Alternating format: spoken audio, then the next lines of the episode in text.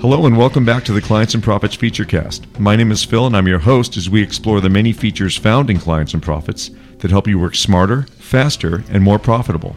I'm joined again by my co-host Cindy Weston. Hey, Phil. Hey Cindy, How are you? I'm doing good. How are you? I'm good, thank you. that was a uh, a good podcast last week on I- calendars. I guess so too. I like that. I like that feature though. It's one of a lot one of my favorite calendars. It was uses. kind of interesting that so many different uses for a yeah, calendar. exactly. Who And knew? there's- well, there's, I knew there were so many, but I didn't realize that in a lot of ways, some of the th- other things you did in Clients Profits, like when you know when when That's you one had thing- space closing or something, it would automatically update. That's the one thing I media have to say calendar. about clients and profits. It threads through so many different areas automatically, It's and I pretty- think that's it's well one of the thought out. most positive aspects of the program is that it, it just it threads through and pulls through uh, either automatically or so easy. It, it just makes it cake walk. yeah.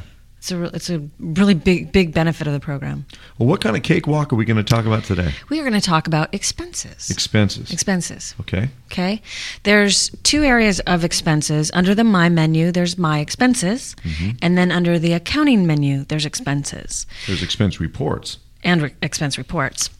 But if you go under the My menu, My Expenses, this is an area where your staff can enter their own expenses. Now, accounting people freak out because they should enter their own expenses that could get, you know, th- things could be entered Who wrong. else is going or- to know what their expenses are if they don't? Right, and it, it what it what it alleviates is the accounting department doing the data entry from a scribbled sheet of paper or an Excel report, and then re-entering, re-keying in all that data. Because if your staff has typed up even in Excel, and you're retyping it to put into clients and profits in our expense window, Yeah. that's double work. Right. So it gives you the my my expenses gives you a window to have the staff enter their own expenses, their job costing it if it applies to a job or putting it to an overhead job, and then what's great about it is they can s- they can print it out and they can actually staple their receipts to the back.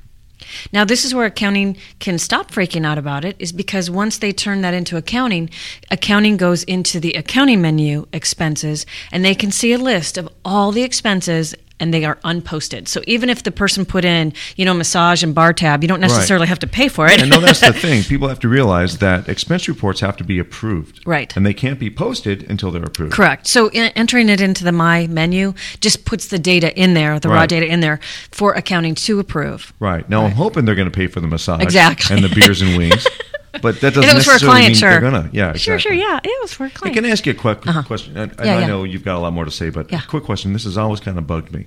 What would qualify? Give me an example, or maybe a couple examples of a miscellaneous expense. a miscellaneous expense. Uh, it could be sending one of your staff down to Kinko's to get some paper because you ran out and didn't order any. Okay, it could but wouldn't be, that no oh, Kinkos? Wouldn't that qualify as a, a printing expense or office supplies? It could. You could have travel. It could be a taxi. Then travel would be. Say we had travel as one of the expenses, Uh-huh. you know, or fuel would be a, an expense. Mm-hmm. Give would that. I mean, something that wouldn't be classified under uh, a regular. Let's say you've got travel, you've got office supplies, you've got printing. Um, what would be a, what's a miscellaneous expense? What qualifies as a miscellaneous expense? A categoryless expense. a A, pizza. Uh, pizza. But it's still ca- everything in clients and profits is categorized you can because you're categorize. always putting it to a task or you know later on a GL. So uh, the expenses, which is a good point. Thanks for helping me think of that. Expenses are not affecting the GL at all. you helped me think of it. You said massage. now I don't see anywhere in clients and profits where there's a I category was for an Oh, kidding. expense hey, like that's that. entertainment. No, but I was just kidding, obviously. But um, so if if the staff enter their expenses in the My menu, then the accounting goes into accounting expenses, and they they post it. So you highlight which ones you want to approve and approve it. And in Pro, you can actually reimburse from that point too. Like if you gave them um, a cash advance check, it can help reconcile that as well, which Mm-hmm. Okay. is, is a great feature to have. But it's safe. It's safe because it's not until the accounting department posts it. They can always edit it and move it to a different job if they want to, or if something was entered wrong, they can do it from there. It is an accounting uh, process because you still do have to post it. So you still have to approve it You have so to that it approve gets it, then posted. you have to post it. well, approving it actually will post it, but until you do, you're not going to see it on a job ticket. Now what happens after you post it? Then you see it on the job ticket. Oh, then it appears on the job ticket. Mm-hmm. Right, as a cost. Okay. So just like time, just like accounts payable or internal charges, expenses will show up on a job as far as costs under the costs of the job. Now, under ordinary circumstances, are those expenses marked up? Just depends. Depends. Just depends on what you want to mark up. It's driven by the task. So if there is a markup on that task, it will be good question. Will be marked up by whatever you have on that task. Okay. Yeah. Yeah. So um, well, I'm good for nothing if not good you're questions. good. You're good for a lot of things. So under the um, job ticket, I can type. you can type fast too.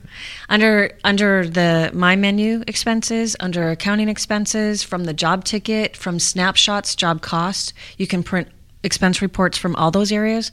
And in snapshots, job cost, you could just print it for expenses if you were just looking for that type of cost for Well, a date to range. just kind of key it into that right. one thing. Okay. Yeah, so it's a great feature. Awesome. Yeah. Thanks, Cindy. Thanks for the good questions. That was a really good topic. Cool. Well, you're back to back good topics. bam, bam. You came right out of the gate. I like that. You're cool. All righty. Thank you. Hey, listen, if you guys uh, have any comments or questions, send us an email podcast at clientsandprofits.com. Love to hear from you. Until next time, my name is Phil, My name's Cindy. and this has been the Clients and Profits Feature Cast. Thank you.